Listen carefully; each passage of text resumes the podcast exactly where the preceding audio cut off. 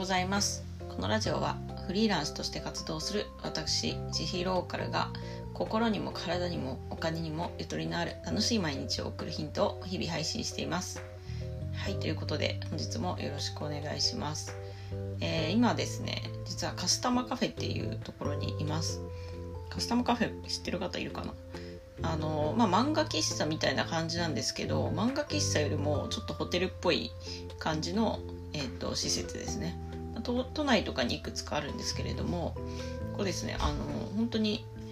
狭いんですけど完全に個室なんで、こうやって、ラジオが撮ることができるんですね。で、かつですね、カスタマカフェのアプリに登録してたらなんか誕生日クーポンみたいなのをもらっていて、これが、私11月誕生日なんですけど、11月からなんか2月ぐらいまで使えるっぽくて、それがですね、3時間個室無料っていうほぼ1500円相当ぐらいのね、すごいいいクーポンがもらえていたので、それを使って今カスタマカフェにいます。で、カスタマカフェちょっと面白いのが食事付きなんですよ。カレーが2種類食べ放題ということで、しかも生卵もついてるので卵かけご飯とかもできますっていうので、もうここに来てしまえばいろいろ何でもできちゃうと。食べれるし、飲み物はね飲み放題じゃないんですけど1杯無料でついてるっていうのはそんな感じの、施設なので、私みたいななんかノマドワーカーみたいな人におすすめですね。とにかくね、Wi-Fi と電源があれば生きていけるっていう感じなんで、はい、電源が豊富にあるのがすごいありがたいなと思いました。はい、ということで本日の本題に移っていきたいと思います。今日はですね、ちょっと旅に関する話をしたいと思います。旅の荷物の減らし方ですね。はい、私ね、今回4泊5日の旅行で長いんですけど、めちゃくちゃ荷物減らせたんですよ。今まではなんか結構もうちょっと荷物多かったんですけど、いろいろなんか工夫というかちょっと考え方を変えてみたりして、はい、荷物を減らすことができたので、その話をしていきたいというふうに思います。まずは、どんなカバンを持っていくかっていうことですね。スーツケースは個人的にはおすすめしないです。なんでかっていうと、スーツケースそのものが重いじゃないですか。結構この私みたいにいろんなところに移動する旅っていうのは、そういうね、無駄な重さを増やしてはいけないので、リュックがおすすめですね。はい、でスーツケース歩きづらいし、いろいろと乗り物乗る時も邪魔なので、リュックにしましょう。でリュックの中でもですね、結構容量があるリュックっていうのは、厚みがあるリュックですね。四角形というか、横から見て四角形になってるような感じのリュックだと結構な容量入ります。で、私が今使ってるのはNordanceっていうブランドのリュックですね。こちらなんか割引で1万円ぐらいで買ったんですけれども、以前ね、フリーランスのカバンの中っていうメンバーシップ限定配信のところでもお話ししたリュックを使っております。こちらリンクを貼っておきます。で、今回は、これにプラスして、肩掛けのショルダーバッグを持参しました。こちらは結構コンパクトサイズではあるんですけど、これも厚みがあるタイプなので割と容量は入ります。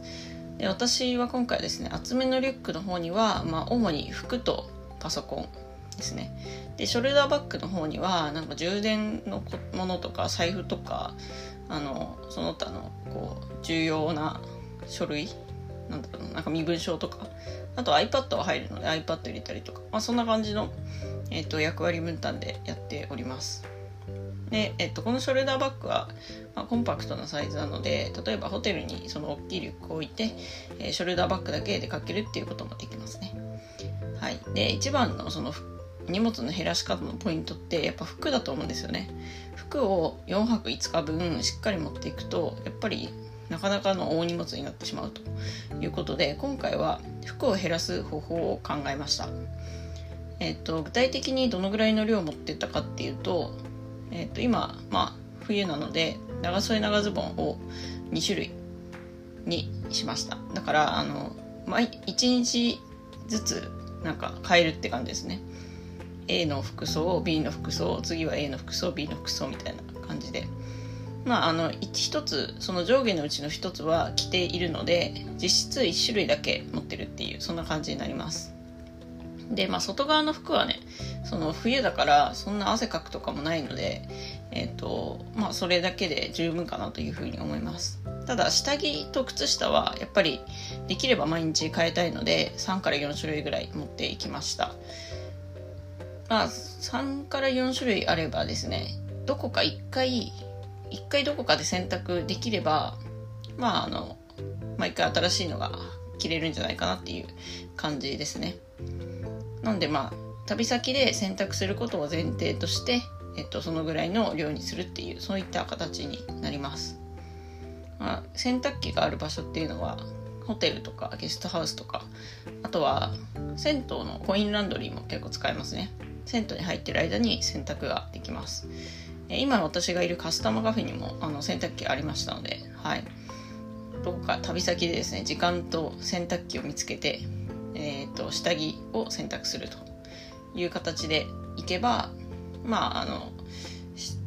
結構下着の量とかも減らせます。で、ですね、今回ちょっと工夫した点っていうのがパジャマを持っていかないっていうことをしました。まあ、今まではその寝る時用の服を持って行ってたんですけど、今回持ってきてるですね、お風呂に入る時に次の日の服を着てそのまま寝て次の日そのまま行くっていうそういう感じにしようかなというふうに思って、はい、なんかこれはちょっと固定概念を外すって感じですね。寝るときはパジャマじゃなきゃいけないという固定概念を外して、次の日の服で寝ると。ただ、今回私が泊まった宿ですね結構パジャマついてたんですよねホテルの方に。なのでまあそれなりのホテルに泊まったりとか、まあ、そういうサービスがいいホテルに泊まれば、まあ、パジャマなんて持っていかなくてもそこのホテルで用意されてるものを着ればまあ OK っていうことになります。はいあとはですねタオルも結構場所取るので、タオルの代わりに手ぬぐいがおすすめです。私もいつも頭に巻いてますけど手ぬぐいね何がいいかっていうと本当に乾きやすいんですよね。まあ、吸水性はタオルには劣るんですけどちょっと体拭くぐらいだったら別にそれで事足りるしちょっと終わってすぐ乾かせば小1時間ぐらいで乾くんですよ。タオルって乾かないじゃないですか。で乾かないままそのカバンに入れると臭くなったりするので、手ぬぐいの方がいいですね。まああと折りたたむ時に手ぬぐいの方がすごい薄いので全然邪魔にならないということになります。まあ、あとはですねなんか洗面道具とかって結構旅行で必要なイメージあるんですけどこれは案外使わないんですよね。だいたいホテルにいろいろついてるまあ歯磨きとかもついてますしね。今回私が洗面道具使ったのは今だけですね。昨日夜行バスだったんで、カスタマーカフェ、夜行バスからのカスタマーカフェに来たんですけれどもその時しか、歯ブラシを使ってないし、まあ、化粧も今はしてないので化粧道具も持ってないという形になります。まああれかな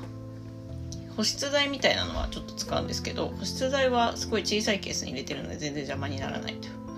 という形ですね。女性の方で化粧する方はちょっとそこは持ってかないといけないとは思うんですけど男性の方であれば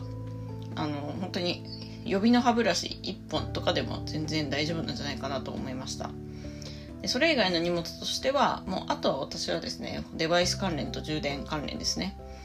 パソコンは今回2台持ってきてて、iPad1台とスマホ2台かなで充電はそれぞれの充電器と、あとはあれですね延長コードも一応持ってきております。はい、そんな感じの荷物で、今写真に上げているような感じの、小ささになっておりますので、まあ、いかに服をね減らしていくかっていうところが重要になってくるかなというふうに思います。はいということでですね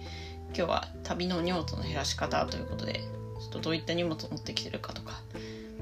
まあ、カバンについてお話ししてみました。最後まで聞いていただきありがとうございます。本日もゆとりを持ってお過ごしください。